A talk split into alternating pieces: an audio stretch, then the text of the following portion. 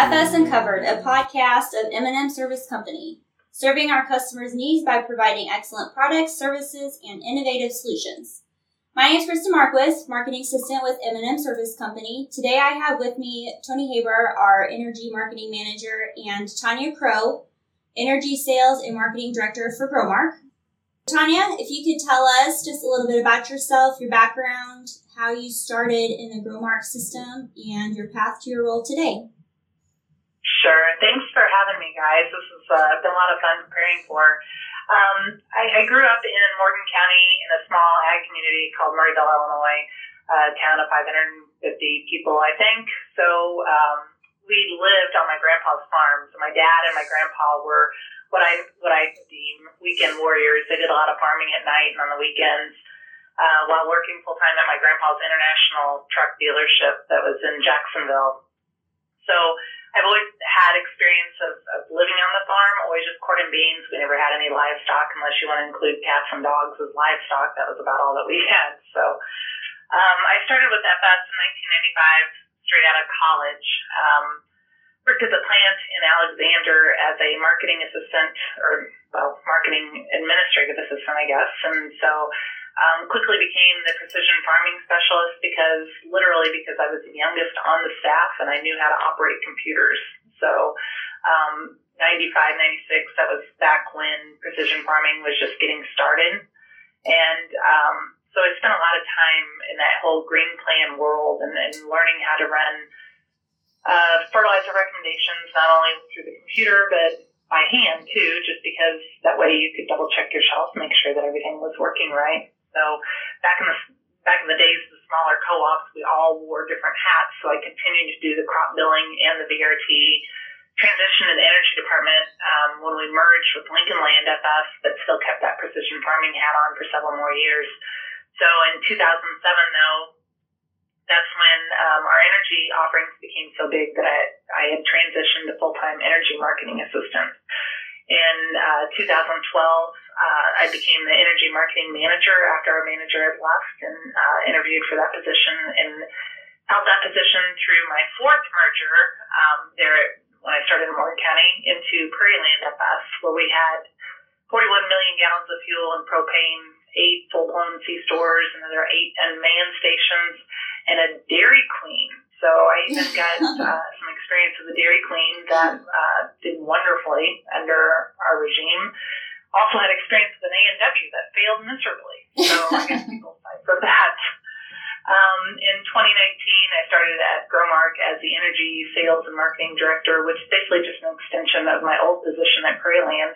Only now I get to work with all the members in Central and Southern Illinois. So the sole reason my position exists is to work with the managers, the energy managers on projects, um, and ensuring that they are on a long-term profitable path for the FS member owners. sounds like you've gotten a lot of experience all around on your way to your role today. Uh, so, Tanya, can yeah. you tell us a little bit about the NPGA and what its impact is on customers? Sure. So um, I, I got experience back. Um, I started on the board at the NPGA in 2017 as the Illinois director. And the NPGA stands for National Propane Gas Association for several years, I was involved with the Illinois Propane Gas Association through um, the FS member company. We use them for training. Um, they also uh, they also do a lot of other things besides just training for us. But uh, back to the NPGA, they're they're two year terms, so I'm starting here in my second term. I'm also a member of the Women in Propane Council that is through the NPGA. And even though it says women in propane, it's more about um, leadership skills, and uh, there's a lot more than just women in the, in the council. So um, the mission of the NPGA is to advance uh, safety and to increase the use of propane through sound public policy. So we uh, we work to advocate for the industry with our policymakers. We do that at the state level, but then through the NPGA, we we especially work hard at that national level. Um, some of the things that we've lobbied for in the past include uh, the Crane and Derricks rule. Uh, that was where they came out with a policy that said that there had to be specific training provided for anyone that operates a crane. Uh, it included like a third party training certifications. That was 160 hours of classroom training plus additional on the job training. Um, and then this rule was a great rule, but it was made for the for those giant cranes that you see in the big cities that are constructing skyscrapers and bridges, bridges and things. But the same rules were being applied to uh, our propane boom trucks that are delivering propane tanks. And if you know how big those are, they're just on the back of a pickup truck. And and while there is great need to do them safely, it's not the same kind of training that they would need for these big crane and derricks that uh, that do skyscrapers and such. But as the policy was being written, we were going to be included in that. So, Oh, awesome. um, but the funny thing about that is it didn't include Home Depot type trucks or Lowe's trucks that would deliver shingles or wood. It didn't include that, but it did include propane. So the NPGA does a lot of watching for those policies that are coming out so that we can get in there and go talk to the legislators and help them understand what is different between us and uh, the, the big skyscraper type cranes and what's the same about us and a Home Depot truck. So, uh, and then we, we talk about why we should have been excluded from that. So then we've also lobbied for um, apprenticeship programs with truck drivers. You know, if you've heard any kind of news, you know there's a driver shortage out there. So we're working hard to uh, make sure that that apprenticeship program continues um, because the more that we can get uh, people behind the wheel at an earlier age when they get out of school, then the chances of them continuing on into the truck driving industry is greater versus if they have to wait until they're 21 and then we've missed out because they've gotten into another another line of work. So we also we also keep up um, on a lot of the environmental things that are happening. There's a big Line Five that you hear about in Michigan, and uh, Enbridge owns that, and it's it's the five, it's the line that goes underneath the Great Lakes. And so there's a lot of environmental worries about what happens with that when there's problems, and and so they the governor there has threatened to shut it down several different times. And if that happens, that, that really plays a lot of havoc with propane supply in the Midwest. So it's not just something that is strictly a Michigan problem. It becomes all of our problems there. So we work hard to lobby for that, um, and then just be able to understand what's going on so that we can push that down to our members so everybody kind of knows what's in the loop, what's, what's going on. So, uh, we also lately spend a lot of time talking about net zero energy. So you've got AOC and her new Green Deal. Um, they, they like to lump propane into the category of one of the dirtier fossil fuels, and we want policymakers to understand that propane is uh, an emission reducing applications uh, that it, the applications that it has. So all these things are basically working to bring knowledge and common sense to Washington and the state of Illinois on behalf of those who sell and our end users that use propane. That all sounds like incredible stuff, Tanya. Talk about how Growmark works with NPGA and other other organizations like it. Does it work work on the legislative side as well? Yep, yep. So definitely works on that legislative side. So through the government relations team at Growmark, um, Chuck Spencer and Liz Hobart, that group is um, involved in numerous associations to help protect the industries that we're in and the farmers and the end users that we serve. So through our own team at Growmark and through those associations, we track those national in- issues like uh, tax policies, transportation infrastructure, um, environmental issues, you know, soil health, water quality policies. Um, we track national energy policy and obviously all those farm bills. So we do that on our own, but we also work through these associations because um, the associations obviously raise a lot of money and, and help spread that message just as well as what we can. So um, locally in Illinois, we work a lot with um, the same type of policies, but then there's local items that are thrown into that, like internet accessibility in the rural areas. Um, watershed is huge around here. You know, we, we talk a lot about Lake Springfield and, and what happens here um, all over Illinois. So uh, and, and again, pushing for a stable budget in Illinois would also be something would be fantastic. But we might all be holding our breath for that one. yeah. You mentioned a, a, little bit about clean energy and mm-hmm. and how that's a big uh, debate topic at the moment, and how propane can kind of get uh, roped in with some other fossil fuels. Tell me what you think the propane industry looks like the next five years, and, and, and what, if anything, has you excited? So honestly, you know, I'm kind of a geek when it comes to certain things, and uh, the propane Who isn't? is something that I fell in love with because um, it is really a family. And being part of this NPGA and the IPGA, and and I can literally pick up the phone and, and call a competitor, maybe not a local competitor, but somebody else in another state, and just and have a, a conversation about how um, something is affecting them in the in the world, and so but what's really fun is that I get to talk with our FS propane specialists and how much they all love their jobs. And they love being a part of the community and being local and knowing their customers. And harvest grain drying season is, is their favorite. And they may complain a little bit about the hours, but not one of them would give it up because they get to see and talk to so many of those farmers. So, but bringing it back to why I'm excited about the next five years is that whole net energy and things like that new Green Deal are real and even more real now after the election. So California is halting the sale of uh, gas powered cars and trucks by 2035. And they say that heavy duty trucks um, have to be zero emissions, uh, I think like 10 or 15 years after that.